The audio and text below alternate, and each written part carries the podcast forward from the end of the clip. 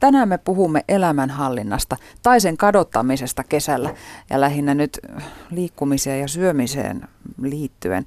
Kyllä lomalla pitää olla mahdollisuus löysätä, mutta kuinka helposti käy sitten niin, että loman jälkeenkin se löysä jää päälle ihan kirjaimellisesti. On, mites Petri, mikälainen historia sulla on tässä? Saat kyllä niin särmäkundi, että sulla ei varmaan loma tunnu vyötäröllä ollenkaan. No, on, no jaa, en tiedä, kyllä itse asiassa ainakin, sen mä ainakin huomannut, että ruokavalio kyllä muuttuu sillä, sillä tavalla, että kyllä, kyllä siis kovien rasvojen syönti lisääntyy kesällä, koska kesällä kuuluu kaiken, kaikki paistaa voissa. Ja tota, no ei, ei ehkä sillä, sillä tavalla. Sillä tavalla sitten. Niin, sulla taitaa lisääntyä myös liikkuminen. Taitaa lisääntyä. Tervetuloa myös Radio Suomen iltaan ravitsemusterapeutti Hanna Partanen. Kiitoksia. Mitenkäs poikkeuksellinen kesävuoden aikana on noin niin kuin syömistä ja liikkumisten suhteen? No kyllähän se monelle on erilaista kuin arki ja niinhän se toisaalta pitää ollakin ja ehkä me suomalaiset suhtaudutaan tähän kesään vielä vähän eri tavalla, kun se on meillä niin lyhyt. Hmm.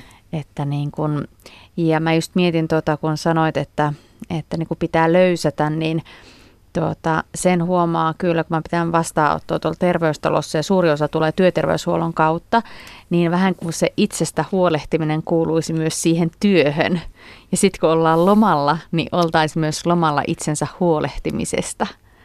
Eli sillä tavalla huomaa vaikka toisaalta niin kuin samassa kropassahan me ollaan lomallakin ja siitä sillä tavalla jollain tavalla tasolla pitäisi edes huolehtia myös lomalla. Mitkä kesällä on semmoisia suurimpia kompastuskiviä? No sanotaan, että se riippuu vähän kesästä ja ilmoista, että onko grillaussäätä, onko terassikelejä. Ehkä se on ehkä nyt niin kuin jos miettii, niin että mitä grillin laitetaan ja paljonko menee juoden kaloreita alas. Eli jos on lämmin hyvä kesä, niin silloin useimmilla nousee paino siitä syystä. Mutta nyt kun kolme edellistä kesää ollut aika synkeitä. En tiedä, ovatko ihmiset syöneet surunsa. Kesällähän on aika paljon sitten myös juhlia. Mutta vaikuttaako se nyt mitenkään, että jos, jos vaikka joka viikko syö sen kermakakun palan? No ei tietysti. Sanotaan, että haasteena on ehkä se, että jos itse järjestää paljon juhlia, koska ne jää ne rääppiäiset, niin niitähän sitten urakoijan seuraat kolme päivää niitä kakkuja, kun ei voi tietenkään heittää poikkeen. Niin, niin, niin, mutta jos juhlissa nyt sinänsä ei varasta sitä kakkua, mene vessaan yksin syömään koko kakkua, niin ei se tosiaan sitä niin kuin ongelmaa tee, mutta ehkä semmoinen just semmoinen urakointi on se haaste, että jos sit syödään liikaa, mutta toki juhlissakin saa ja se kuuluu niihin joustoihin, mitkä kuuluu elämään. Mikä siinä sitten on siinä lomassa, että helposti ajatellaan, että nyt voi ikään kuin antaa kaiken vaan olla? Niin, no toisaalta ihmiset on sillä tavalla, että Moni tykkää rutiineista, koska silloin se on helppoa. Aivoja ei tarvitse tehdä töitä, kun mennään rutiinin mukaan. Mä otan aina esimerkiksi hampaiden pesu. Että tuota, se on aika monille aamulla aika rutiinitoimenpide, eikö totta? Joskus niin rutiininomainen, että tuntuu, että pitää käydä kokeilemaan sitä hammasharjat, onko pessy hampaat, koska ei muista, ei muistikuvaa tästä. Niin, niin silloin kun mennään rutiinien mukaan, niin silloin se saattaa pysyä siinä ihan hyvässä ruodussa se ruokavaliokin, mutta sitten lomallahan nukutaan pidempään ja just käy niitä vieraita ja ollaan pois niistä rutiineista, niin se on varmaan sitten haasteet, jolla esimerkiksi ateriarytmin suhteen, niin moni sanoo, että, että saattaa syödä se aamupala ja sitten puhastelee siellä ulkona ja, ja rakentaa jotain vajaa sinne ulos ja huomaa yhtäkkiä, että kello on seitsemän ja kamalla nälkä ja sitten laitetaan grillitulille ja sitten syödäänkin puoli maapalloa kerralla. Tuo, tuohon muuten voisi sen verran, että ton kyllä tunnustan, että nä, näitä lämpiminen päivinä nyt kun oli, niin tuota, ei edes tullut mieleen, että olisi syönyt siellä siihen viiden, kuuden aikaan, missä normaalisti mm-hmm. Kyllä se niin kuin sitä lykkäs lähempää yhdeksää jopa. Joo, ja ei välttämättä tuukkaan niin nälkä, mutta toisaalta sitten kehon saattaa tulla sellainen nälkävelka. Eli sitten sit maksetaan korkean kerran poikkeen, kun sitä nälkävelkaa tulee ja, ja sitten se todellinen sudennälkä iskee ja sitten saatetaan ahmia vähän liiaksi. Niin tuossa sun kuvailemassa esimerkissä oli myös alla aika toimelias päivä, mikä sinänsä on mm. hyvä asia, mutta, mutta ilmeisesti sitten onko semmoinen valheellinen käsitys, että nyt voi vetästä vaikka koko paketin sitä makkaraa, kun mä oon koko no päivän joo. Puhannut. Tuota, mä oon itse aika tämmöinen mittaaja persona, kuten huomaat, nyt tekin vilkkuu itse asiassa täällä yksi mittari rinnuksissa, tämmöinen First Beat-mittari. Ja tuota, mä, mä aina sanon, että minun sisälläni asuu keski-ikäinen insinöörimies, joka haluaa mitata kaiken. Mutta mulle jotenkin numerot on sillä tavalla turvallisia ja ne selittää tätä maailmaa. Mä oon vähän outo ehkä. Mutta äh, yksi esimerkki just tästä kalorin kulutuksesta, äh, kun mulla on erilaisia aktiivisuusrannekkeita ollut pitkään ja äh, mä muistan tässä, olisiko puolitoista vuotta sitten me oltiin Dubaissa lomalla – ja tiedät kyllä, kaupunkilomalla tulee käveltyä tosi paljon. Me saatiin keskiverrosta 20 000 askelta per päivä ja se on tosi paljon. Harva ihminen pääsee siihen niin kuin monena päivänä edes putkeen. Ja jalkapohjissa kyllä tuntui se kävely. Ja tuota, sitten kun tultiin takaisin sieltä, molemmille, mulle ja mun miehelle tuli vähän niin kuin flunssan poikasta siinä ja koirat oli vielä hoidossa, eli ei ollut pakko ulkoiluttajiakaan. Ja sitten meidän aktiivisuusprosentit oli tosi alhaisia ja me saatiin sitä 5 6 tuhatta niin askelta päivässä ja näin. Mutta se kalorikulutusero, niin se ei ollut siis kuin joku noin 200 kilokaloria. Vähän reilu, siis erotus. Koska meidän perusainevaihtohan kuluttaa suurimman osa meidän kaloreista ja liikunnan osuus on yllättävän pieni. Se oli aivan järkeä. Siis mä mietin, että jos joku 250 kilokaloria, niin mähän se on sen jo aamiaisella, tiedätkö, siellä Dubain mahtavassa aamupalapöydässä hotellissa – Siis sehän on niin kuin vähän pänkeeksiä ja vahterasirappia päälle se on siinä. Mutta sitä kato, kun koko päivällä on kävelty, niin mä voi yhden jäätelön tässä ostaa. Ja, mm. Tuliko kiloja? No yleensä kyllä pikkusen tulee. Onneksi on vähän semmoista reissukiloakin, että, että kun jos mietitään painon punnitsemista, niin ö, elimistöhän ei pysty tekemään niin kuin massaa ihan älyttömiä määriä. Siinäkin on vähän henkilökohtaisia eroja, mutta sanotaan maks 150 grammaa päivässä, sekin on semmoinen helposti kerävä tyyppi silloin. Niin, niin tuota, että sanotaan, että useita kiloja ei voi lihoa, mutta sitten kun suolistossa on enemmän tavaraa, nestettä kertyy enemmän kroppaan, kun syö enemmän hiilareita, enemmän suolapitoista hommaa, niin se saattaa näyttää, että niin kuin jopa kolmekin kiloa enemmän, mutta se tasoittuu kyllä seuraavien päivien päästä sitten. Niin mikä tämmöinen ei ole ongelma, jos, jos niin kuin sen reissun jälkeen palaa siihen normaalirutiiniin? Juurikin näin, yleensä juurikin näin, että jos siellä nyt ihmisille tulee kesäloman reissuja ja käydään vähän Virossa tai Ruotsissa tai jossain muualla laivan buffeepöydässä vetämässä koko rahan edestä, niin kuin moni tekee, niin maailma ei siihen kaadu, että ei siinä niin kuin kilo, monia kiloja liho. Mutta toki sitten se on just tämä päivittäiset pienet jutut, niistä saattaa yllättäen tulla sitten, että jos on isompi jäätelötuutti joka päivä, niin kyllä siinä kuukaudessa sitä kautta ja yhden kilon saattaa saada. Kuinka paljon loma on sitten myös semmoista stressin purkua, kun koko talvi mm. eletään aika pitkälti toisten laatimien aikataulujen mukaan on deadline ja painetta kenties elämässä muutakin murhetta ja sitten kun viimein tulee se, se loma, että nyt, nyt mä voin relata, niin paljonko siinä on sitä, että siinä sitten joko syödään tai juodaan tai tehdään molempia vähän niin kuin lohduksi? Joo, siis tota, tähänkin vähän ihmiset reagoi eri tavoin. Jotkut ihmiset laihtuu kesälomalla just sen takia, kun se ressi purkautuu, sä pystyt nukkumaan sen unirytmin mukaan, mikä sulle on luontaista. Jos oot aamutorkku ja saat sitten venyttää sinne yhdeksään asti ja näin, niin sitten se kroppa oikeasti niin lähtee toimimaan. Ja, ja sitten nämä, siis meillä on tämmöisiä syömisen säätelyhormoneja, muun muassa leptiini ja kreliini, jotka menee sekaisin vähän sen unen ja stressin myötä. Ja niiden hormonitasapainot kun tasaantuu, niin sulle ei tule myöskään semmoinen englanninkielen termi food craving, eli semmoisia napsimishimoja. Eli osan saattaa luontaisesti laihtua itse asiassa kesällä, kun se stressi laukee. Ja osalla saattaa olla just sitä palkintosyömistä, että nyt kun minä saan ja nyt kun minä pystyn, niin kyllähän minä nyt syön. Ja sitten syödään, vaikka ei tekisi mielikään, mutta koska minä voin, niin sitten syödään. Radio Suomen illassa on tänään vieraana ravitsemusterapeutti Hanna Partanen. Me puhumme kesäiloista ja kesäkiloista ja kohta puhutaan myös liikkumisesta kesällä. Petri on käynyt tapaamassa kuntoiluneuvoja personal trainer Jarno Tynkkystä. Ainakin toukokuun lämpimät, jopa helteiset päivät saivat kirkkonummella aikaan sen, että aluksi kato kävi kävijämäärissä. Mutta kun lämmin jakso vain jatkui ja jatkui, palasivat ihmiset liikunnan pariin.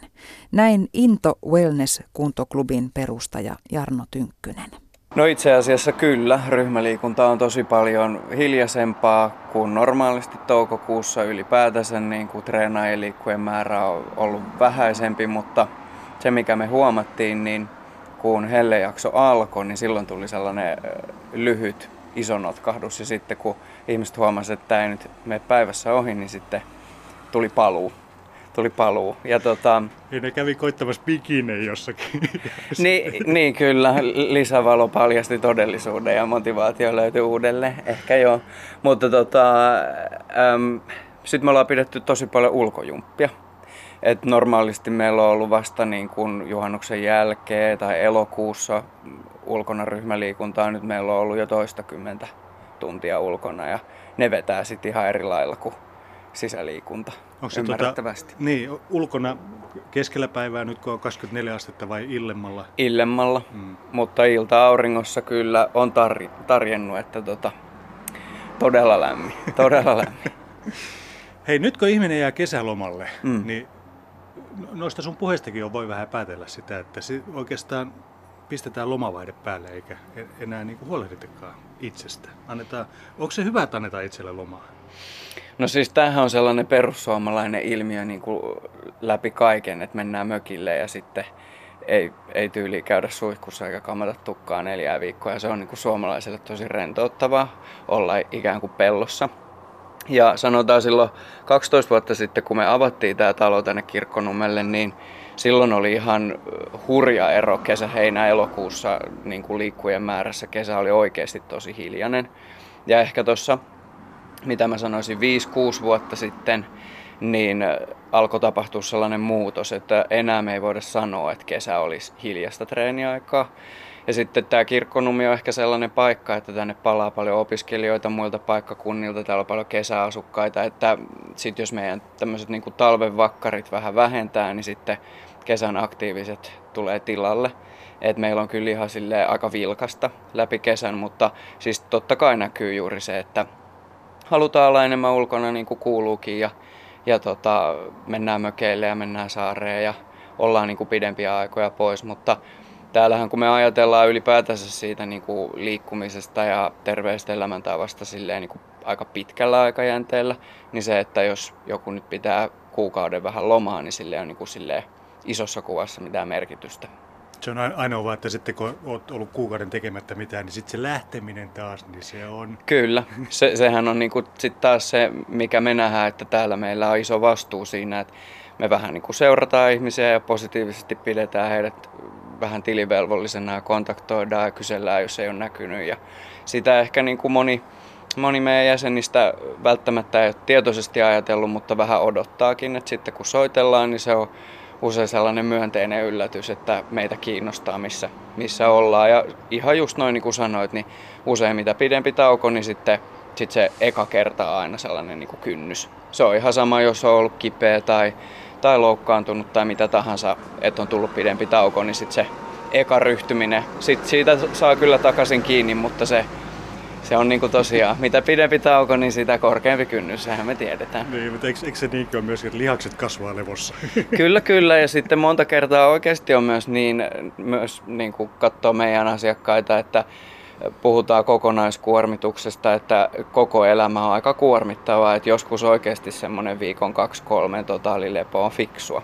Et ei tarvii, jos tuntuu siltä, että lomalle jäädessä on niin ihan loppu, niin ei kannata pakottautua niin siihen, siihen pilliin tekemiseen. Yle, Radio Suomi. Näin sanoi personal trainer Jarno Tynkkynen. Hänet tapaamme muuten sitten vielä uudestaan myöhemmin tämän Radio Suomen illan aikana. Ravitsemusterapeutti Hanna Partanen, Jarno Tynkkynen tuossa sanoi, että jos pitää kuukauden lomaa liikunnasta, niin sillä ei ole vielä kokonaisuuden kannalta mitään merkitystä. Voiko pitää kuukauden lomaa hyvistä ruokailutottumuksista ilman, että sillä olisi merkitystä? No periaatteessa kyllä. Toki jos kuukauden aivan elää niin kuin pellossa ja syö mitä sattuu, niin kyllä se toki saattaa verensokereissa, veren kolesterolissa näkyä, mutta sitten jos palaa taas takaisin niin sanotusti ruotuun, niin kyllä ne taas siitä petrautuu. Niin kuin hänkin sanoi, että mikä on pitkällä aikajänteellä, eihän ne sydän- ja verisuonitaudit esimerkiksi, jos miettii, niin niin, niin nämä yleensä kehittyy 10, 20, 30 vuotta. Mm. Et kuukausi siellä, kuukausi täällä ei merkitse niissä, vaan monissa ja samoin syöpätaudit, e, ne ei kehity vuodessa, vaan siellä yleensä useampia vuosia, vuosikymmeniä, kun syöpä kehittyy. Eli sen puoleen niin ei se kuukausi siellä välttämättä pitkällä, tai pitkässä ajanjaksossa ole niinkään merkittävä asia. Niin ongelma taitaa olla siinä, että tapa kehittyy kuukaudessa. Niin, niin kyllä. ja valitettavasti ne huonot tavat meille kehittyy paljon helpommin kuin niin kuin ne semmoiset hyvät tavat. Ihan kaverin puolesta rupesin kyselemään, että jos on kolesteroliarvot koholla, mm. niin kuinka äkkiä niitä saa alaspäin muuttamalla ruokavaliota? Äh, sanotaan, että kyllä semmoinen parissa kolmessa viikossa pystyy näkemään jo suunnan alaspäin. Yleensä mun omilla asiakkailla niin me pidetään semmoinen kolmisen kuukautta yleensä pidetään, niin kuin kokeillaan tehdä ruokavaliomuutoksia, sitten otetaan seurantalabrat, niin sitten näkee aika hyvin. Yleensä vähentään 8-12 viikkoa tutkimuksessa yleensä käytetään näitä aikoja, että huomataan tämmöisissä interventiotutkimuksissa, eli muutetaan jollain tavalla jotain tapaa syödä ja sitten katsotaan, miten se vaikuttaa. Eli kovat rasvat pois ja pehmeitä, pehmeitä tilalle. Joo. Se on yksi tekijä, kyllä. Meillä täällä studiossa vieraana ravitsemusterapeutti Hanna Partanen. Jos nyt lähdetään sitä kultaista keskitietä tässä etsimään, niin kyllähän siitä paha mieli tulee, jos lomalle lähtiessä on jo takaraivossa, että, että nyt pitää niin kuin kuitenkin niin kuin päivittäin tarkkailla ja kun kuitenkin olisi sitten kiva se paikallinen herkku syödä siellä reissulla tai, tai sitten vaikka, että kyllä nyt kesällä kuuluu saada jäätelöä syödä. Mm. Mä sanoisin tuossa, että ihmisten pitäisi ajatella näitä, näitä, näitä paikallisia herkkuja ja jäätelöjä ehkä enemmän joustona eikä repsahduksina. Ja että nyt lomaan kuuluu ehkä vähän enemmän joustoja kuin normaali arkeen, mutta ettei olisi ihan niin kuin ääripää, tietkö, niin kuin mustan ja valkoisen välillä on paljon tämmöisiä harmaan sävyjä, ettei mennä ihan ääripäähän, että eletään herkuilla aamusta iltaan, vaan ne joustot. Eli miettiä, että mitä siinä voisi siinä loma-arjessa pitää periaatteessa niin kuin hyvänä juttuna. Esimerkiksi nyt sitä ateriarytmiä, kasviksia löytyy nyt mukavasti halvalla ja, ja maukkaana. Eli niin kuin tietyt asiat yrittää pitää ja sitten tietyissä asioissa joustaa, mikä itselle tuntuu tärkeälle. Niin, ja sitten saattaa olla vähän semmoistakin ajattelua, että sitä normaalia tai kultaista keskitietä ajatellaan vähän liian tiukasti, että mm. se on sitten mm. sellainen täyskieltäytyminen, joo, vaan kyllähän joo. normaali elämäänkin kuuluu. Mä, mä itse asiassa, siis olen viimeisen parin viikon aikana piirtänyt monta kertaa semmoisen paha kun nyt ollaan radiossa, niin en voi piirtää teille, mutta kuvitelkaa kuulijat sielunne silmin.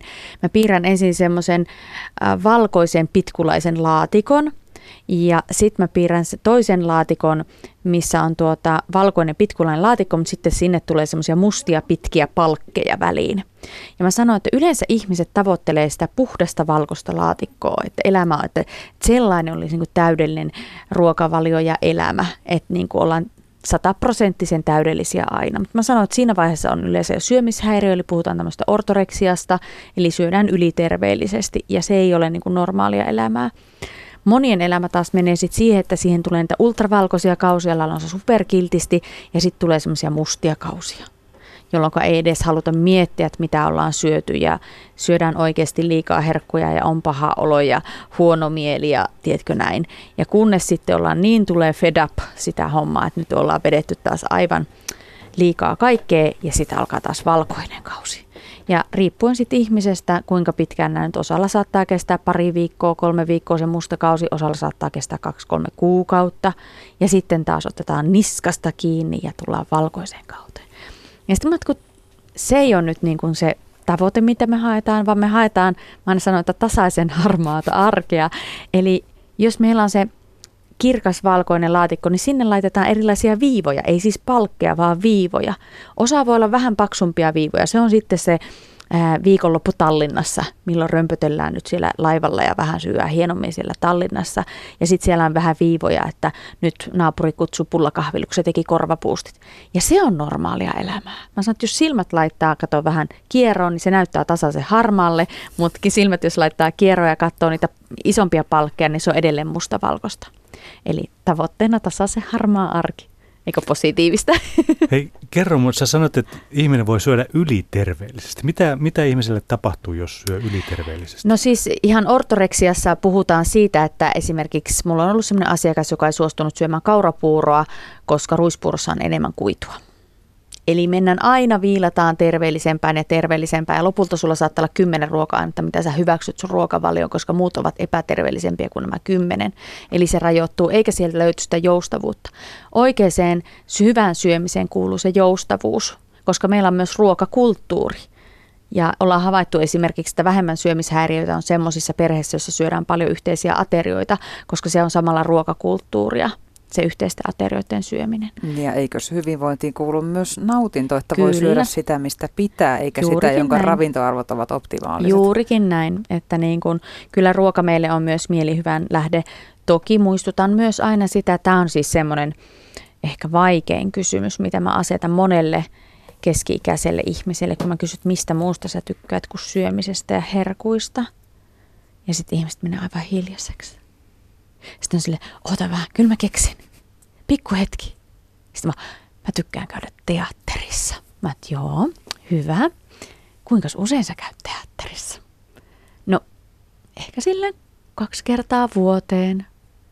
Mutta tiedätkö, kun me ollaan ihmisiä ja me ollaan vähän niin kuin nautinnonhaluisia, niin kuin kaikki eläimet, mikäli meillä on mahdollisuus saada nautintoa, me kyllä sitä otetaan – ja nykypäivän hyvinvointiyhteiskunnassa aika monella on helppo ottaa sitä nautintoa muun muassa ruoan kautta. Mutta kun mä toivoisin, että meillä on myös muita nautinnon lähteitä kuin pelkkä ruoka. Eli olkoon se sitten se hyvä seura tai joku mukava mm, peliilta tai joku muu vastaava karaoke-laulu, souturetki järvellä, mistä muusta saa nautintoa. Ja se ei tarvi olla nyt liikunta, kun kaikki ei nautin liikunnasta, vaan joku muu pitää löytää itselleen ne jutut, mistä saa myös nautintoa. Ja se on muuten myös hyvä eh, tämmöinen harjoitus kesällä. Kun kesällä me ei olla siinä putkessa, tiedätkö, että tehdään niin kuin oravan pyörässä, että kunhan keritään nukkumaan ja taas töihin ja käydään kaupassa, tehdään ruokaa ja katsotaan tuntitelkkaria mennään nukkumaan ja näin, niin kesällä on hyvä ehkä tehdä tämmöistä itse tutkiskelua ja miettiä, että mistä muusta mä tykkään kuin syömisestä. Mistä se johtuu tämä meidän mustavalkoinen ajattelu, kun siis voisi kuvitella, että se tasaisen harmaus olisi kaikkein helpointa, mm-hmm. mutta kun se on monelle just se kaikkein vaikein löytää, että meillä on just niitä mustia kausia ja valkoisia kausia. Urheillaan hulluna, mm-hmm. sitten ei urheilla ollenkaan, lihotaan, laihdutetaan, että ei lainkaan sitä tavallista, mihin tavallaan niin kuin ihminen ehkä luontaisesti asettuisi, mm. kun vaan niin kuin joku palikka naksastaisi kohdille. Mikä, mikä meissä on Joo tuttu psykologini on sanonut tämmöisen hienon lauseen, että ihmismielen on helpompi olla ehdoton kuin joustava. Koska silloin kun meillä on tietyt säännöt päässä, niin me on helpompi noudattaa niitä, kun joka päivä tehdä niitä valintoja. Eli joustavuus va- vaatii meiltä ehkä enemmän aivotoimintaa, kun me mietitään, että onko se nyt se hetki, kun mä haluan syödä tuon pullan, vai onko mun, et ihan ok, ei mun itse asiassa tee pullaa, mä voin sanoa sille ei. Eli joustaminen ehkä vaatii tietoista mieltä enemmän, joka on osalle raskasta tietenkin, kun me ollaan nyt siinä niin kuin burnoutin partaalla ja mm. näin. Eli niin kuin sen takia se ehdottomuus on helpompaa ihmismielelle, koska siinä on t- niin kuin tarkat säännöt. Joustossa sä joudut it- joka kerta itse punnitsemaan, miten sä valitset. Kuinka paljon tässä on myös sitä, että tavallaan ne jo, jonkunnäköiset vaatimukset, joko todelliset tai kuvitellut, tulee niin kuin ihmisen ulkopuolelta mm. eikä sisältä lähtöisin, että miten, millainen kuuluisi olla. Niin mä en tiedä, onko tämä jotain tätä suomalaista, niin kuin joku suomalainen geenivirhe, olla just tämmöinen vähän ankara itselleen ja, ja tämmöinen luterilainen jotenkin, sitten kun on työt tehty, niin sitten saa vasta juhlia ajatusmaailma. Mutta tuota, se on jännä, kun ihmiset monesti aina kuvittelee, että niin kuin – minä tai ravitsemussuositukset annetaan ne rajat, mutta ihminenhän laittaa ne itselleen ja usein ne on tiukemmat, mitä mä toivon. Että tuota, ja se huomaa myös ehkä siinä, kun ää, jos niin kuin mun vastaanotolle ihminen on tulossa ja, ja sitten kyselee, että miten on mennyt ja sitten sanoo, että on tosi kiirettä ja en ole kerennyt saada mitään aikaiseksi, painoit tippun yhtä, että mieti jo, että perunko tämän, että kun mä en ole saanut mitään aikaiseksi, mitä viimeksi sovittiin näitä juttuja – niin, niin tuota, että tuli vähän niin kuin elämä väliin. Niin mä sitten sanoin, että eihän silloin saa perua aikaa, koska silloin sitä ihminen tarvitsee apua. Mietitään sitten uusia semmoisia tavoitteita, mitkä on siinä kirjeessäkin mahdollista ehkä toteuttaa. Sitten saa perua ajaa, jos menee tosi hyvin, tiedätkö, että, niin kuin, että tuntuu, että sitä apua ei kaipaa. Mutta se on jännä, että ihmisistä osasta tuntuu, että ne on niin kuin, niin kuin jotenkin vastuullisia mulle heidän tuloksistaan, kun he on toiselta vastuussa vain omasta itsestään ja itselleen. Mikä siinä sitten on, että se semmoinen niin kuin luonnollinen oman esimerkiksi nälän tunnistaminen ja tämmöinen on tosi vaikeaa, että se mitä syödään katsotaan jostain taulukosta tai mm. suosituksista, eikä, eikä niin kuin vaan tunnustella, että nyt mulla on näin kova nälkä ja nyt tekee mieli suolasta. Joo, joo. No osittain ehkä se kiire stressi vähän sitä nälkäkylläisyyssignalia meillä niin kuin jopa niin kuin se häiriintyy. Ja myös tietenkin se, että, että jos me syödään monta kertaa yli, niin se nälkäkylläisyyssignaali saattaa vähän myös kadota sieltä. Mutta tuota, se on vähän niin kuin pissahädän kanssa, tiedätkö, että jos sulla on tosi kova kiire ja hirveä stressi päällä, niin sähän unohdat sun pissahädän, kunnes sitten vihdoin viimein pääset kotiin ja sulla avaimet kädessä – niin sitten sä tajut kauhean, mikä pissa hätää, hyvä, että kerkeet vessaan. Tiedätkö, että kun sä tiedät, että nyt se voi tulla se pissa, niin sitten juostaan vessaan. Mm. Eli niin kun kehon reaktiot me pystytään aika hyvin vaimentamaan kyllä sillä, että meillä on niin kovaa kiire ja stressiä höyry päällä. Sama se on vähän nälänkin tunteen kanssa. Mutta myös just se pysähtyminen ja kuulostelu. Että niin kun, mutta osan ammattihan on vähän semmoinen, että jos sä istut kaupan kassalla ja sulle tulee se kahvitauko tiettyä aikaa, sun on syötävä silloin, kun kahvittaja tulee sut päästämään siitä, että sä vois sanoa yhtäkkiä kesken asiakkaat, itse asiassa just nyt olisi semmoinen sopiva nälkä, että ei ole vielä suden nälkä, niin kuin ravitsemusterapeutti sanoo, vaan semmoinen sopiva huiko, joten mäpä pidän kahvipaussi, että jäätkö ottaa tähän varttitunniksi. Mm. Tai minä kesken luennon. Eihän mä voi kesken luentoa, vaan puolentoista tunnin luennot yleensä. Eihän mä voi siinä kesken kaiken sanoa, että itse asiassa, hyvät kuulijat, ravitsemusterapeutti poistuu syömään. Kuinka, Eli joskus me otetaan syömään kellonkin mukaan. Kuinka paljon se keskitien kadoksissa oleminen johtuu siitä, että kyllähän nykyään vallalla on käsitys siitä, että pullea ei saisi olla ja usein mm. ei niin kuin ihmisten omissa tavoitteissa riitä se, että olisi edes normaalipainoinen, vaan pitäisi olla hoikka. Joo, Tuo tavoitteasettelu on yksi tärkeimmistä asioista, että niin kun sen takia mä kysyn aika pitkälti ihan lapsuudesta asti historiaa, että missä vaiheessa ylipaino on tullut ja näin, ja, ja mikä tässä elämässä niin kun, ja tässä elämän tilanteessa on mahdollista ottaa tavoitteeksi. Ja pitää muistaa myös se, että vaaka ei ole onnellisuusmittari. Eli niin kun usein mä luulen, että painonhallinnassa yksi semmoinen osatekijä, minkä takia aika suurin osa itse asiassa, siellä on melkein 90 prosenttia, jotka lihoo tai enemmänkin 90 prosenttia, jotka lihoo takaisin, niin on se, että moni ajattelee, että sit kun mä painan sen tietyn määrän, kun mä pääsen sen kutosella alkavaan lukemaan, niin sit mun elämä on onnellista ja avoista ja juoksen kukkamekko päällä mm, kedolla ja, ja ei ole perheriitoja, lapset toimivat niin kuin pitääkin ja aviomieskin on tosi ihana ja kaikkea, mutta kun ei sen mene niin. Eli niin kuin, monilla on myös sen painon vaikutuksesta niin kuin omaan niin kuin elämään vähän liiankin niin kuin ruusuinen kuva toisaalta. Että, ja sitten petytään siihen, kun se elämä ei välttämättä että muutukaan. Toki saattaa mahtua se kivempi kukkamekko päälle, jota ei saa koossa 46 enää. Mut sit ei kun... se välttämättä onnelliseksi tee. No sepä se, sepä se. Eli ihmisillä on niin kuin vähän väärät käsitykset siitä, että ja miten ne tavoitteet kannattaa tehdä. Ja terveydenkin kannalta monesti se on monen tekijän summa. Ei pelkästään se paino, vaan ruokavalion laatu ja sitten se liikunta ja myös uni ja stressi. Jos ajatellaan vaikka verenpainehallintaa, ei se ole pelkästään painoriippuvainen. Kyllä siellä on monet muutkin tekijät. Kyllä hoikalla ihmisellä voi olla aivan hyvin korkea verenpaine tai kohonnut kolesteroli. Et se on monen tekijän summa, että se ei ole aina pelkästään se paino, mutta hyvin painokeskeistä valitettavasti meillä tämä keskustelu aina on.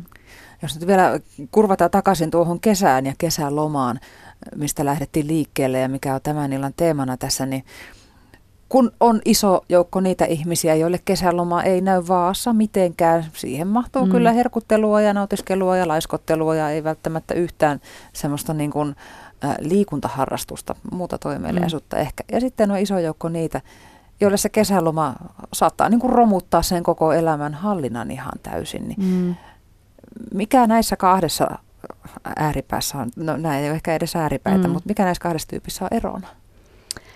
Niin, mä mietin tuo, että jos kesäloma romuttaa, mä luulen, että silloin joko arki saattaa olla niin paljon pinnistystä vaativaa, että sitten se vaatii sen, että menee aivan niin kuin toiseen ääripäähän, sallii itselleen periaatteessa tai omasta mielestään tietenkin ansaitsee sen, koska olen jaksanut pitkän talven olla sinnikäs ja näin. Ja, ja, ja se rentoutumisen keino saattaa olla sitten ne herkut ja alkoholi, eli ei, ei löydä mitään muuta rentoutumisen keinoa kuin herkut ja alkoholi, ja silloin se menee niin kuin täysin toiseen päähän. Mutta mä mietin myös sitä, että kun osallehan se loma pitäisi olla rentoutumisen aikaa, mutta se ei välttämättä kaikille ole. Tiedätkö, sielläkin saattaa, että vaikka se ei työelämässä ole nyt, me ollaan työelämästä lomalla, eikö totta? Niin, niin sitten se perheelämä saattaa vaatia aika paljon, tiedätkö, että ja lapset haluaa joku joku maahan ja sinne ja tänne ja tonne ja sitten yritetään vihdoin ja viimein palvella niitä lapsia siinä loman aikana, että nyt ollaan näin ja sitten ollaan väsyneitä siitä, siitä showsta, mitä tehdään. Että, tuota, että se saattaa olla kuitenkin osalla aika stressaavaa myös se loma-aika ravitsemusterapeutti Hanna Partanen, kun sun vastaanotolle tulee kesäloman jälkeen asiakas, joka on lihonnut vaikka kolme ja puoli kiloa, mm. niin, niin tota, mitä sanot? Mitä sitten tehdään? Onko se edes, niin kuin, niin. onko se niin paha juttu? No sanotaan kolme ja puoli kiloa riippuu tietysti minkä kokoisesta ihmisestä puhutaan. Että jos on pitkälti päälle yli sadan kilon, niin sitten se ei ole ehkä niin maata kaatavaa, mutta jos puhutaan, että henkilö on päässyt vaikka 75 kiloa ja 3,5 kiloa tulee takaisin, niin siitä on vähän vaikeampi pudottaa sitten myös niitä takaisin. Yleensä mä käsittelen asian sillä tavalla, että ää, ensin mä kysyn, että mm, mistä hän luulee, että ne kilot on tullut, että mikä se syy on ja käsitellään vähän niitä. Ja, ja sitten mä mietin myös sitä, että näistä voisi ottaa jollain tavalla opiksi, että mitä voisi ensi kesänä tehdä toisin. Että mä yleensä kysyn nyt niin kuin aina huhti-toukokuussa, kun alkaa sitten ihmiset tietää milloin on loma. Mä aina kysyn, että, että milloin sulla on kesäloma, onko se riski vai mahdollisuus. Suurin osa sanoo, että se on mahdollisuus. Mutta valitettavasti sitten elo-syyskuussa, kun ne tulee vastaanotolle, aika monelle se on ollut kuitenkin riski. Eli niin kuin, mutta mä aina sanon, että jos joku menee oikein pahasti mönkään, niin sit pitää ottaa opiksi, että mitä ja mitä mä voin tehdä ensi kesänä toisin, koska se ensi kesäkin toivottavasti on taas tulossa.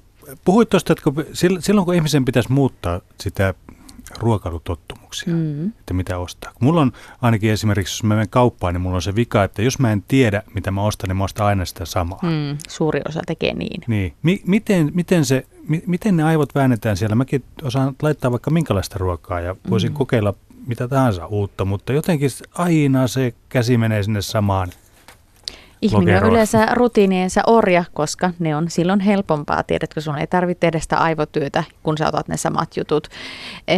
Ehkä kannattaa miettiä ensin niin, että tekee semmoisia pieniä muutoksia. Vaihtaa esimerkiksi makaronit täyssyvä versioon. Se on aika helppo muutos, kun se on siinä ihan vieressä. Ja sitten ehkä taas, jos kokeilee jotain erilaisia reseptejä, niin sitten tulee etsittyä tiettyjä tuotteita. Ihmisen silmähän valikoi yleensä ne tutut tuotteet sieltä helposti. Ja useimman printtaa mun asiakkaalle siis ihan kuvan siitä tuotteesta, mitä hänen on hyvä kokeilla.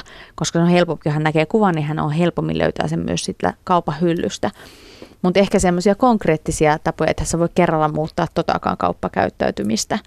Että tuota, mietit sieltä ehkä ensin vaikka välipalasektori laittaa kuntoon, että mitä olisi järkeviä välipaloja. Tuli muuten mieleen tuossa, että tähän ongelmahan poistuu siltä, kun menee semmoiseen kauppaan, missä ei yleensä käy, niin ei löydä mitään tuttua. se on totta, kyllä. Kumpi on tärkeämpää se, että ruoka on terveellistä vai se, että siinä on vähän kaloreita? Ruoka on terveellistä, ei sillä vähäkalorisulla on niinkään merkitystä. Sitten jos on tuhdimpaa ruokaa, niin sitä pitää syödä vähemmän. Kuinka usein muuten ongelma on just se, että sitä ruokaa syödään tasan yhtä paljon, riippumatta siitä, onko se vaikka kasvissosekeittoa tai, tai jotakin Joo, uunimakkaraa. Siitä on jonkin verran tutkimuksia, että ihmisillä on semmoinen tietty tarve syödä samankokoisia annoksia. Silloin sillä kaloripitoisuudella sinänsä on merkitystä, jos sitä ei huomioi. Mutta automaationa me tykätään syödä suurin piirtein grammamäärällisesti aika lähelle saman verran. Että niin kuin silloin puhutaan tämmöistä energiatiheydestä. Yle. Radio Suomi. Jos nyt mentäisiin vähän konkreettisemmin siihen, mitä tapahtuu jääkaapin ja suun välissä. niin, niin tuota, jos kesällä haluaa mm. ottaa iisisti, haluaa mm. grillata – ja ehkä se ruokavalio jopa olosuhteistakin riippuen voi vähän mm-hmm. muuttua, että kun ei olla siellä kotona, missä on ne kaikki ruoanlaittovälineet, mm-hmm. niin mitä semmoisia konkreettisia vinkkejä antaisit kesäherkutteluun? No yksi tuosta grillauksesta on varmaan semmoinen, että ö, vähän mietitään sitä määrää, paljonko sinne grilliin laitetaan ja pystyykö sitä jatkojalostamaan. Koska mä olen huomannut ainakin oman suvun piirissä, nyt en lähde erittelemään ketä, mutta tuota, nimiä mainitsematta, jos on tulos vaikka vieraita, niin sitten varsinkin miespuoliselle henkilöllä saattaa tulla semmoinen siellä Prisman äh, lihahyllyjen välissä, että mitä kaikkea pitää ottaa. Kato, kun tulee vieraita, että otetaan vähän makkaraa ja sitten vähän kanaa ja jos ei kaikki tykkää niistä, niin edes grillitassuja ja tiedätkö, sitten otetaan sen seitsemän sorttia, sitten sullotaan ne kaikki sinne grilliin ja sitten alkaa taas se urakointi. Tiedätkö, ensin syödään ja kaikki on vähän ähky. Sitten alkaa se grillimestari sieltä huutaa. Tuolla on vielä kolme makkaraa, sitten on vielä kaksi grillitassua, sitten on vielä kanaa, kuka, kuka ottaa? Ja sitten, tiedätkö, kaikki yrittää olla se kiltti vieras ja sitten syödä niitä niin kuin pois, koska eihän makkaraa esimerkiksi voi jatkojalostaa seuraavana päivänä korkeintaan koiran kuppi. Eikä se koirallekaan niin hyvästä, kun se on niin suolasta. Sitten mä aina sanon se, että kannattaa miettiä montako syöjää, paljonko sinne grilliin laitetaan sitä tavaraa ja sitten jos laitetaan enemmän, niin esimerkiksi kanahan pystyy jatkojalostamaan seuraavana päivänä laittaa kylmään ja, ja tuota, laittaa tekemään vaikka kanasalaatin seuraavana päivänä siitä ylijäämäkanasta. Kaikki eivät välttämättä syö syömisen pakosta tai kohteliaisuudesta, vaan ihan vaan syömisen halusta. Mm. Mitä sillä voi tehdä? No mm, ehkä mä mietin Anne, että suuri osa ei kuitenkaan nauti sitä olotilasta, sitä ihan ähkystä, tiedätkö, sitten kun pitää mennä nukkumaan ja närästää ja näin. Että pikkusen painaa jarrua ennen. Toki ruoasta saa nauttia ja, ja näin, en minä sitä kiellä, vaan sitten miettii sitä kohtuutta siinä, ettei ihan niin kuin ala ruokakävelemään ruokatorvesta takaisin ylöspäin. No mitä muuta? Mitä voisi muuta vinkkejä no antaa sit, sinne kesäruokailuun? Tota, no yksi on sitten tämä juomapuoli, niin kuin äsken tuli puhuttua vähän, että alkoholista saattaa tulla paljon energiaa, mutta myös niin kuin mehuista, limppareista. Jos on lämmin kesä, niin tulee helpommin syötyä ehkä tai juotua siis juotua kaloreita alas. Ja nämä ei pidä sinänsä kylläisyyttä, että niistä ei saa kylläisyyden tunnetta, kun ne menee imeytyy niin nopeasti. Et ehkä huomioida sitten tämä, että juoko sitten enemmän jotain kivennäisvesiä, tämmöisiä maustettuja vissyjä, joissa ei ole kaloreita – niin ei tule sitä kautta ylimäärää sitten siinä. Ja ehkä alkoholissakin, no nyt olen monen miehen kanssa keskustellut just siitä, että kun on se saunan lämmittämisolut, sitten on saunaolut, sitten on se ruoalla se olut ja se saattaa olla helposti kuuskit tölkkiä niin kuin siinä illan mittaan, niin kuin, koska sitä juodaan pikkuhiljaa. Ja yksikin mies ihanasti sanoi, kun hän joi aina saino-oluen ja hänellä oli uniongelmia – ja hän oli sitten ihan omaehtoisesti sen vaihtanut vissyyn ja sitten hän sanoi, että itse asiassa hän vaan kaipasi saunan jälkeen sitä porelevaa juomaa. Eihän sitä oluen makua itse asiassa kaivannut, vaan sitä porelevaa juomaa ja vissyä jo sama asian. Ja hänestä tulipa aamuvirkku, koska aikaisemmin hän oli paremminkin ollut semmoinen, niin kuin alkoholihan vaikuttaa unenlaatuun, että se heikentää sitä unenlaatua, niin sitten on vähän nöhvä olo aamulla. Niin hän oli jopa ruvennut pyöräilemään aamulla töihin, joka oli ihan ihmeellistä. Mikä siinä mahtaa olla, että kesäisin makkara maistuu niin hyvältä, vaikka tuoreita kasviksia ja marjoja olisi niin kuin aivan yltäkylläisesti tarjolla? Niin, se on jännä, jännä juttu. En mä tiedä, voiko sen olla semmoisen kielletyn hedelmähimo. Hyvä puhua makkarastakin hedelmäyhdistelmä, mutta, mutta en tiedä sitten. Että, ja toki sitten onhan se suolasta, jos hikoillaan paljon, niin saattaa ruveta tekemään enemmän suolasta mieli. Ja sitten annetaan itselle oikeuskin syödä ehkä sitä suolasta, koska olen hikoillut niin paljon – voi se olla näinkin. Ravitsemusterapeutti Hanna Partanen, minkälaisia vinkkejä kasvisten suhteen antaisit heille, joiden mielestä nyt vaan se, se niin kuin kasleri on parempaa kuin kesäkurpitsa? Mm, mm. No Onko ehkä... se sitten vaan niin, että niin. siinä vähän sitten kärsit ja syöt sitä, mikä on sun mielestä pahempaa? No ei ehkä sanotaan, että maustamisen taito on yksi, koska moni ajattelee, että kasvikset pitää maistua niin kuin vaan kasviksille, mutta toki niihinkin voi sitä grillikastiketta tai muuta laittaa päälle, että ne maistuu jollekin. Eli maustamisen taito on ehkä se, ja nykypäivänä internetin ihmeellinen maailmahan on ihan täynnä erilaisia reseptiikkaa, että, että vähän ehkä rohkeutta siihen, että kokeilee jotain uutta myös sieltä kasvissektorista, että kun ihmisille kasvikset tarkoittaa salaatti eli kurkkutomaattisalaatti. Ja kun siellä on vähän muutakin, että mitä voi. Esimerkiksi hedelmiäkin voi laittaa grilliin, voi laittaa tuoretta ananasta, joka on aivan herkkua. Nektariineja voi laittaa myös grilliin siihen samaan, mutta myös just niitä kasvisnyyttejä ja muita sitten tehdä. Ja sinne jos laittaa pienen lusikallisen vaikka tuoreen juustoa sinne nyytin sekaan tuomaan sitä makua, niin kasvikset ehkä upahtaa vähän paremmin kuin sillä vaikka vaikka valkosipulinen tuore juusto vähän antamassa mehevyyttä sinne. Niin, niin sitten olla taas sillä kultaisella keskitiellä. Ei mennä sinne valkoiseen ultrapäähän, että vain sipaus rypsiöljyä päälle ja näin vaan voidaan laittaa se teelusikallinen sitä valkosipuli juustoa sinne. Mikä on hyvä annoskoko? Niin mä aina sanon ihmisille sen, että olisi hyvä oppia syömään itsensä sopivasti kylläiseksi. Se on jalotaito, harva sen osaa. En tiedä, onko se meidän historian perimää, että tiedätkö, kun eihän meillä ole kauan aikaa, kun ollut sota ja pula-aika. Eli niin kuin, onko moni vähän sille varmuuden vuoksi pitää nyt syödä, kun ei tiedä, jos huomenna taas pettuleipä kutsuu. Se voi olla vähän semmoinen suomalaisilla pelkopersuuksissa, että se ruoka loppuu taas kesken koska vanhemmilla sukupolvilla siitä on oikeasti kokemus, että se ruoka on loppunut kesken. Ja nyt kun sitä on, niin nyt sitä sitten syödään. Mutta se on hyvä, että jos miettii ykkösestä kymppiin, kymppi olisi ähky, jouluähky on ehkä 11 tai 12, niin jos osaisi lopettaa siinä seiskan kasin aikaan, että on sopivasti kylläinen. Mutta se vaatii harjoittelua, se ei tule noin vaan. Mutta ehkä sitä vähän tiedostamista sitä omasta olotilasta. Ja varmaan sen ymmärrystä, että se seuraava ateriakin tulee. Kyllä, juurikin näin. Että tämä ei ole toivottavasti kenenkään viimeinen ateria. Mm, kesälomalla saattaa olla vähän vaikeampi pitää kiinni siitä ateriarytmistä, mm. mikä on myös painohallinnan ja hyvän syömisen yksi kulmakivistä. Mitä sä sanoisit ravitsemusterapeuttina siihen? Kyllä, siis sanotaanko, että ainakin se yksi lämmin ateria olisi hyvä syödä päivän aikana. Mä ymmärrän, että sit se on mielellään sitä grillausta ja sitten se ehkä saattaa mennä sinne seitsemän asti illalla, mutta että syötä siinä päivällä jotakin, olisi se sitten edes ateria tai sitten niitä edellisen päivän jämäkanoja, joista tehdään salaatti tai jotain pientä. Että mm, useimmille ihmisille se viisi tuntia on vähän niin kuin maksimi. Että jos se viisi tuntia ylittää, niin annoskoko alkaa kasvaa ja yleensä herkut alkaa kutsumaan nimeä enemmän. Onko se lämminateria se, mistä niin kuin viimeisen asti kannattaisi pitää kiinni? No sanotaan, mm, kun monesti tämmöisessä lämpimässä ruoassa, siis sinänsähän se ei tarvitse olla lämmintä, se voi olla se ruokainen salatti, joka on kylmää, mutta se on jännä juttu, että jos me syödään joku täytetty patonki, siinä saattaa olla enemmän energiaa kuin siinä lämpimässä ruoassa, niin kuin kunnon ruoka-annoksessa, mutta meidän suomalaiseen ruokakulttuuriin, kun se täytetty patonki, se ei ole niin ruokaa. Kato, se on vaan täytetty patonki. Niin. niin ihmiset sanoo, että en mä tänään syönyt kato oikeastaan mitään. Söi vähän äkkiä tämmöisen täytetyn patongin tuossa, mutta en ole kunnon ruokaa kato syönyt.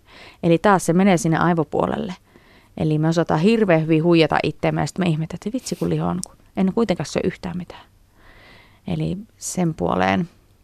Ja sitten toki nyt noista herkuista, kun äsken mainitsin, niin sitten ehkä nämä jäätelyt ja kesäkassit. Tiedätkö mitä tarkoitan kesäkasseilla? Onko ne jotakin semmoisia herkkukokoelmia? Joo, niitä keksien kesäkasseja. Siellä saattaa niin kuin 5-6 pakettia, tiedätkö, erilaisia keksejä. Ja sitten niitä urakoidaan. Kyllä mä oon kyllä niin herkuille persa myös, että jos meillä on joku keksipaketti avattu, niin sehän huutaa nimeä. Niin kuin, sitten jos se on niin kuin avattu vielä, että joku dominokeksipaketti ja avaat sen muoviin siitä, niin heti kolminkertainen volyymi. Hanna, Hanna, tulee ja syö minut. Siis sitten pitää olla kiinni jossain yläkaapissa hiljaa – niin, niin, ja eikä meillekään osteta vierasvaroja vasta sitten, kun tiedetään, milloin ne vieraat oikeasti tulee. Nehän on kolme kertaa muuten syöty.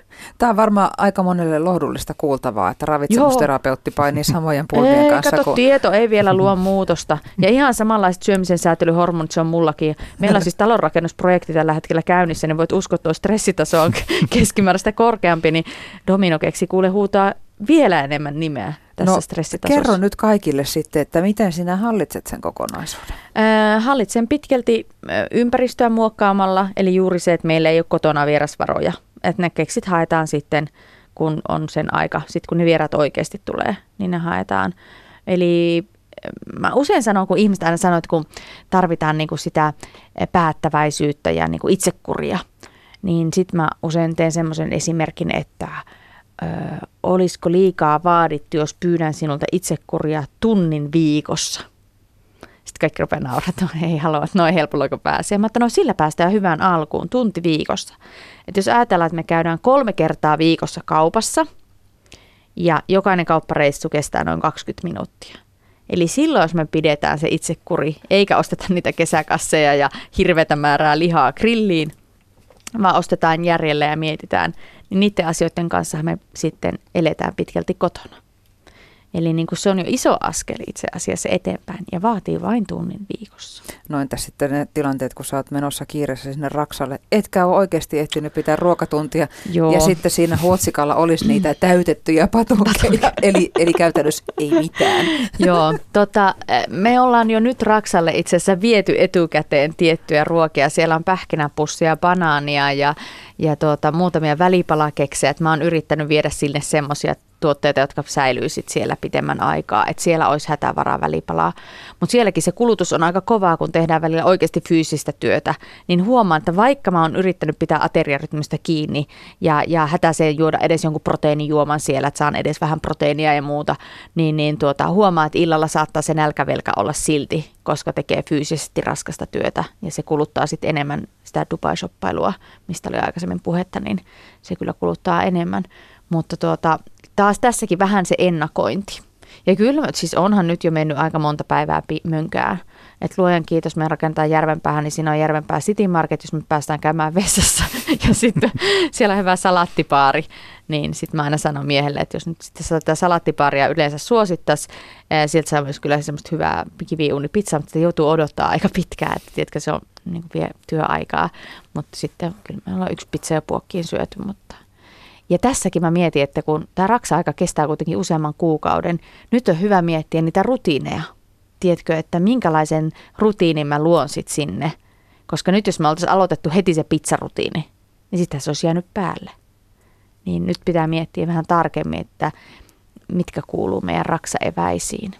Yle. Radio Suomi. Ravitsemusterapeutti Hanna Partanen kesälomahan voi käyttää myös siihen, että punnitsee vähän niitä elämäntapoja noin niin kuin pidemmällä tähtäimellä. Mm. Onko lomaa hyvää aikaa semmoiseen? No joo, sanotaan sitten toivottavasti ihmisillä olisi voimavaroja. Tai ainakin kun se ensimmäinen väsymys on nukuttu sen eka viikon aikana ja saatu unirytmi semmoiseksi hyväksi ja muuta, niin sitten voisi ehkä ruveta miettiä, että mitä voisi tehdä toisin omissa arkirutiineissaan. Eli silloin on voimavaroja, aina muutos vaatii voimavaroja aivoilta. Mm. Että jos loman jälkeenkään ei ole vielä elpynyt, niin silloin ehkä turha tähdätä suureen muutokseen. Juurikin näin. Että... Ainakaan syömisessä ehkä, ehkä siinä, että miten saisi sitä väsymystä Kyllä, juurikin näin. Että pitäisikö nukkua vähän enemmän. Ja, ja tuosta unesta muuten se on tärkeä juttu myös, jos ajatellaan loma-aikaa, niin ää, usein mun vastaanotolla mä kysyn myös unesta, koska se vaikuttaa nyt siihen syömisen säätelyyn niin merkittävästi. Ja tuota, sitten ihminen saattaa sanoa, että joo, mä nukun semmoinen 6,5-7 tuntia. Mä sitten, okei, okay, riittääkö se sulle? Kyllä mä sillä pärjään. Jos mä silleen, että okei, selvä. Mutta no entäs sitten loma-aikana, että nukut sä silloinkin sitten sen 6,5-7? Ei, kyllä mä sitten nukun kyllä enemmän. Että. Eli loma-aikanahan se on se yleensä se, mitä me oikeasti tarvitaan. Eikö totta? Ei niin, kukaan kun tulee nuku... luonnollinen herääminen. Niin Juuri sit... näin. Eli ensin nukutaan ehkä niitä univelkoja pois se eka viikko, mutta sen jälkeen se pitäisi yleensä alkaa tasottumaan. Ja sitten katsotaan, että paljonko, paljonko se oikea se unen tarve on. Ellei nyt ole tietysti jotain pieniä lapsia tai kissoja hyppimässä päälle tai koiraa herättämässä aamulla. Mutta mikäli pystyy heräämään ja nukkumaan sen luonnollisen tarpeen mukaan, niin sitten pystyy vähän katsoa, että paljonko se oikeasti unen tarve on, mitä mä oikeasti siinä arjessa tarviisin. Mitä muuta lomalla voi funtsia, jos elämäntapoja haluaa jotenkin ihan, ihan tarkoituksella kohentaa? No ehkä mä mietin just kokeilla uusia reseptejä, koska meillähän useimmilla perheillä on semmoiset, siellä on semmoinen 10-12 reseptiä, mitä kierrätetään. Eikö totta? Ja sillä on taas merkitystä taas sit siihen, että minkä tyyppisiä reseptejä, että onko se nyt ranskalaiset ja nakit uunissa – että voisiko kokeilla vaikka ranskalaisten sijaan, tai ainakin puolet ranskalaisista korvata vaikka unijuureksilla.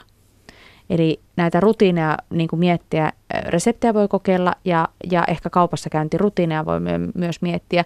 Niin kuin äsken puhuttiin, kun ei tiedä oikein mitä sieltä kaupasta pystyy valitsemaan, niin lomalla voi olla aikaakin siihen, että vähän kattelee oikeasti niitä tuotteita, eikä mennä autopilotilla hyllyjen välissä ja valitaan sitä, mitä aina ennenkin. Eli aika pieniä asioita. No kyllä, mutta pienistä puroistahan koostuu sitten se isompi joki, mikä on meidän elämää ja meidän terveyttä. Mutta miten, mitenkäs sitten, sitten sen kytkimen kanssa, sen huomenna kytkimen kanssa? Niin, se onkin mielenkiintoista. Mä aina joskus sanon, että, että alkuun kannattaa tehdä niin pieniä muutoksia, että ne voi aloittaa jo tänään. Että ne ei tunnu niin vaikeille. Mutta toki aina muutos, kuten sanoin, se vaatii voimavaroja, niin joillekin se vaatii myös, niin kuin, myös semmoista vähän pureskelua. Mulla oli yksi asiakas, joka nyt on onnistunut todella hienosti, mutta hän siirsi varmaan kolme, neljä kuukautta sitä mun ensimmäistä käyntiä. Lääkäristä, ootko vieläkään? En ole vieläkään kyllä. Ja se siirsi ja siirsi ja siirsi, mutta sitten hän oli niinku henkisesti valmis. Ja sitten on kyllä tapahtunut oikeasti tulosta ja suuren suuri muutos. Mutta hän sanoikin, että hän ei ollut alkuun vielä valmis, hänen piti pureskella tätä asiaa. Niin siinähän kai tullaan sitten takaisin siihen motivaatioon, minkä mm. pitäisi löytää jostain muualta kuin vaikka, vaikka tuota vaatekoosta tai naisten lehden sivulta. Juuri näin, että mi, mi, miksi oikeasti haluaa tehdä. Ja ehkä siinä niin kuin muutoksen ohellakin myös on hyvä aina kysyä itseltään sitä, että miksi mä haluan tehdä näin. Huom, haluan, ei ole pakko. Ihmiset aina sanoo, että kun mun on pakko sitä tätä, mutta ei ole mitään pakko, mutta kun kuolla joskus, niin sitäkään tietää, että milloin ja miten. että niin kuin, et, et se pitäisi olla vapaa-valintainen niin kuin juttu, mutta toisaalta – Mm, mä en tiedä sitten nykypäivän elämässä, kuten sanoin alussa, että me ollaan nautinnonhaluisia eläimiä. Eli niin kun, ja nyt se nautinto on meille keskimääräistä helpompaa, kun miettii ennen aikaan. Ja meillä on saatavilla herkkuja ja ruokaa ja, ja, ja ollaan periaatteessa laiskempia. Me päästään autolla paikkaan X ja, ja sinänsä helpompaa. Niin, niin toisaalta mä mietin aina sitä, että – ihmisen pitäisi ehkä myös oppia elämään sillä tavalla, että se hyväksyy sen, että elämä ei ole aina pelkästään nautintoa. Ja, ja monet palkinnot, kun mehän, mehän niin kuin nehän on palkintoja meille, ei olekin. Meillä on joku tietty toimija, sitten se on palkinto, esimerkiksi se ruoka meille, että nytkin jaksoin tämän rankan pitkän päivän ja me saadaan ruoksi palkinto. Niin, niin, mutta esimerkiksi painohallinnassa ja terveydessä se on haaste, kun se palkinto tulee niin myöhään. Sehän saattaa tulla vuoden, kahden, viiden vuoden päästä. Ja tyylin, ketäpä niin kuin kiinnostaisi semmoinen niin kuin palkinto, että viiden vuoden et ehkä saakkaan syöpää, koska me ei tiedetä, tuleeko se vaikka eikö tule, tiedätkö? Niin nämä on vähän haasteellisia nämä, että kun ne ei välttämättä edes konkreettisia ne pitkäajan palkinnot, mutta meidän eläimelliset aivot vaatii sitä palkintoa mielellään heti nyt. Miten me sitä eläintä vastaan tapellaan? No sanotaan onneksi ihmismieli on semmoinen, että se pystyy ajattelemaan vähän pitemmälle ehkä kuin koirat. ja tuota, ja sitten aina mietitään, että, että niinku, onko tämä niin kuin, äh, niin kuin ihmiset ehkä syyllistää toisaalta itseään ja omaa käyttäytymistään välillä. Eh, Mutta mä sanon aina, että me ollaan toiselta nisä, tai toisaalta, kun ollaan nisäkkäitä eläimiä. Kyllä munkin koira, jos se saa jonkun herkkupurkin, sehän vetää siis sen kokonaan sitten ne koirannaput. Ja sitten se on aivan ma- maha pulleena ja sitten se oksentelee ja ripuloi kaksi päivää. Et kyllä sekin vetää överit. Eihän sillä mitään tunnesyömistä ole tai muuta se vaan näkee tilaisuutensa tulleen ja sitten vedetään. Et se on aika, me siis sanoo inhimillistä, mutta tässä san, nyt se on vähän niin kuin väärin sanottuna, eläimillistä, meihin sisään rakennettua. Psykologisoidaanko me muuten syömistä liikaa? Onko kyse oikeasti kuitenkin vain vietistä? No on se osittain kyllä joo vietistä että nyt kun mammutti on kaadettu, niin kannattaa syödä. Sehän, sehän, se, se varmaan meille tulee siinä grillin edessä, kun ne kaikki lihat on, että mammutti on kaadettu, nyt syömään.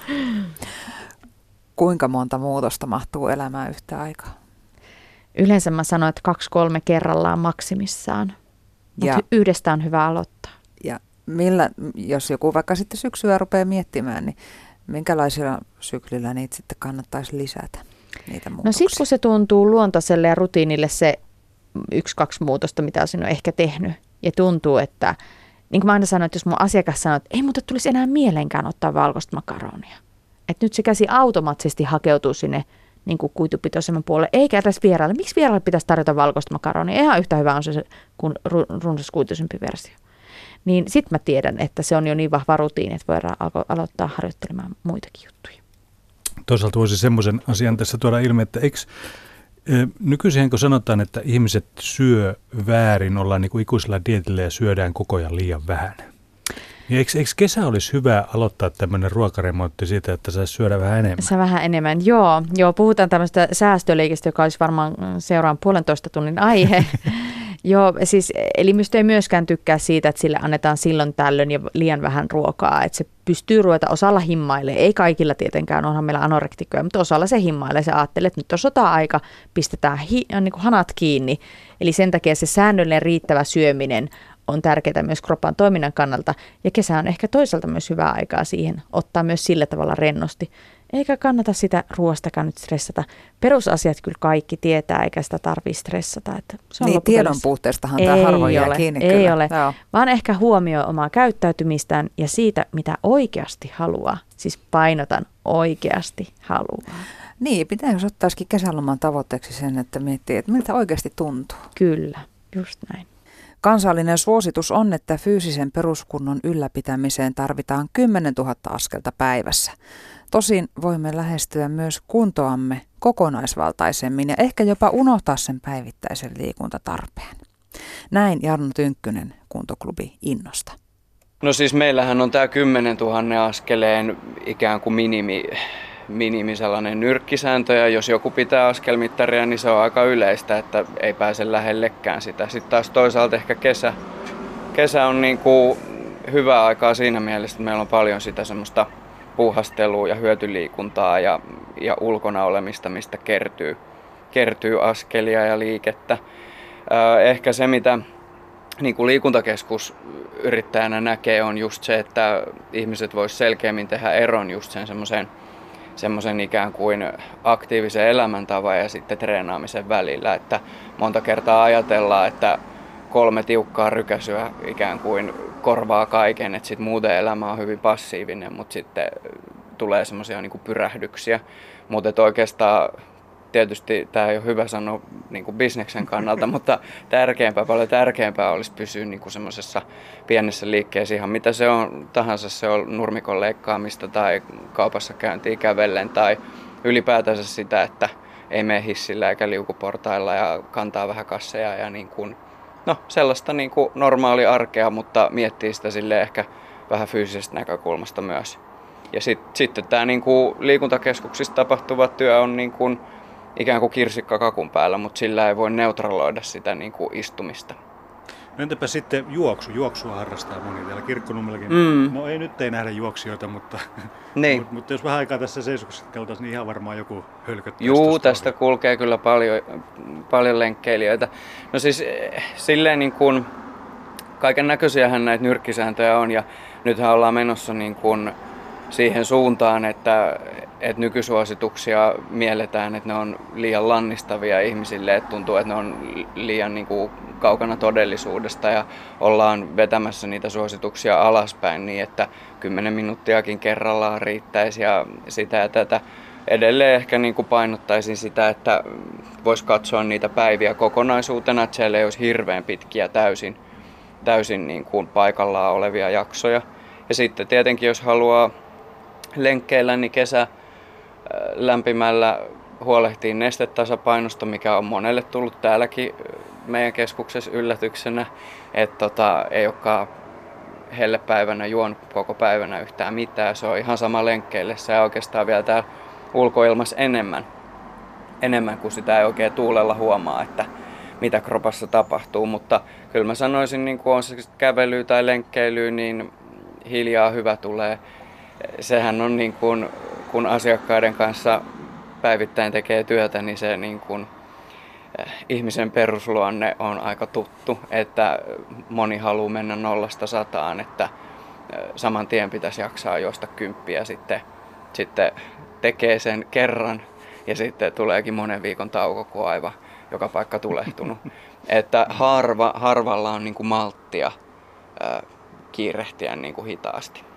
Pyöräily on Ilmeisesti pyörä, pyöräilystä on tulossa entistä suositumpaa koko ajan. Ihmiset ostaa hienompia pyöriä ja tekee, mm. tekee, tekee pitkiä lenkkejä. Nythän itse asiassa varmaan kolme viikkoa olisit päässyt joka päivä ajamaan pitkän lenkin ilman, että olisi edes sadevarusteet mukana. Juuri näin. mukana. Onko, pyöräilyssä se vaara, että tulee tehtyä, tulee, ylikunto hämöttää tuolla kulman takana? No ei ehkä samalla tavalla kuin lenkkeilyssä. Sehän on paljon nivelystävällisempää ja paljon helpompi niin kuin ottaa iisimmin välissä ja sitä jaksaa huonompikuntoinenkin tehdä tosi paljon pidempään. Että oikeastaan jos pitäisi valita, niin kuin jos ihminen aloittaa läheltä nollaa tai pitkän tauon jälkeen, niin paljon mieluummin sillä pyöräilyllä kuin, kuin vaikkapa juoksulla. Että meillähän täällä vaikka kun on sisäpyöräilyä, niin me ollaan onnistuttu tässä nyt vuodessa luomaan aikamoinen sisäpyöräilykulttuuri ja siinä ehkä näkyy sitten selkeimmin just nämä kelit, että ihmiset luonnostaan haluaa tietenkin jatkaa sit sitä harrastusta ulkona. Ja sitten palaavat taas, kun sadekelit ja pimeys saapuu. Mutta tota, se on aivan mainio mun ihan suosikki liikuntamuoto just sen takia, että se sopii, sopii niin jokaiselle. Ja sitten on tietenkin uinti, mm. avovesiuinti kesällä, jos sinne tarkenee menee, on se uimahallikin auki kyllä. Kyllä, kyllä. Ja siis tota, no mulla on itsellä uintitausta ja tota, no sehän on ehkä sellainen liikuntamuoto, että siinä ei tarvii kauhean peloissaan olla, että se menee överiksi, koska keskivertoihminen hyytyy siinä aika äkkiä, mutta tota, ää, tietenkin uintia jos ajattelee, niin se on näistä niin peruskestävyyslajeista ehkä teknisin. Ja jos vaikka käy jossain muutaman kerran uintitekniikkakurssilla, niin sit siitä saa paljon enemmän irti ja se on paljon mukavampaa. Ei niska, niska mene jumiin ja hartiat jumiin ja niin kuin, niin, siitä nauttii enemmän. Miksi, miksi se uinti muuten on niin? Va, siis ei se nyt vaikeaa ole, mutta se on, se on hi, jotenkin hidasta. No me ollaan vieraassa elementissä, me ollaan puolipainottomassa tilassa. Vesi kannattelee meitä, mutta toisaalta siihen voi myös hukkua. Ja tota, pitää rentoutua. Et mä oon aikanaan paljon opettanut ihmisille uintitekniikkaa ja se rentoutuminen on ehkä siinä se kaikista vaikein asia. Että antaa veden kantaa se on tosi vaikea, että se moni vertaa sitä murtomaa hiihtoon, että kaikki tietää tilanteen, että itse nylkyttää mäkeä ylös ja sitten toinen liukuu vaan ohi, niin altaassahan on ihan sama. Että kun osaa uida, niin se näyttää siltä, että ei tarvitse tehdä kauheasti mitään. Ja siinä on niin kuin se sama, pitäisi pyrkiä sellaiseen vaivattomuuteen. Se on vähän sama kuin juoksukoulussa. Mm. Jotkut tai tuntuu hassulta, että mun täytyy mennä juoksukouluun, koska osaahan mä juosta, juosta Kyllä. tässä, mutta pien, pienillä nikseillä niin juokseminenkin tulee helpommaksi. Todellakin, ja sitten tuosta aukeaa ehkä sellainen laajempikin ajatus, että mistä me puhutaan täällä tosi paljon ihmisten kärsimättömyydestä siinä mielessä, että ää, vaikka me ei olla niin kuin koko väestönä kauhean liikunnallisia, niin kaikki kuitenkin ajattelee, että liikunnalliset taidot on semmoisia perustaitoja, just vaikka juokseminen tai kyykkyyn meneminen. Mutta oikeasti nykyään suurin osa ihmisistä tarvii tosi paljon apua ja valmennusta tekniikassa ja oman kehon hallinnassa ja ymmärtämisessä, että missä jalat, missä kädet. Että me verrataan sitä usein, että jos menee vaikka kielikurssille tai keramiikkakurssille, niin et sä odota puhuvassa sujuvasti tai, tai niin kuin tekevässä täydellistä maljakkoa ykkösellä, mutta moni miettii liikunnan suhteen niin, että se pitäisi saman tien onnistua niin kuin virheettömästi. Summataan sitten Jarno tämä kesä vielä, että mm. jos siltä tuntuu, että tarvitsee lepoa, niin kannattaa levätä, mutta ei kannata jäädä kauhean pitkäksi aikaa sinne sängyn pohjalle. Niin, no mä miettisin ehkä silleen, että ei tarvii niinku stressata varsinaisesta treenaamisesta, mutta just hyödyntää nämä, nämä upeat kelit siinä, että liikkuu paikasta toiseen lihasvoimalla ja on ulkona ja silloin yleensä kun on ulkona, niin on tosi paljon aktiivisempi kuin sisällä. Niin ehkä niinku semmoista, semmoista miettiä siihen joka lomapäivään. Yle, Radio Suomi.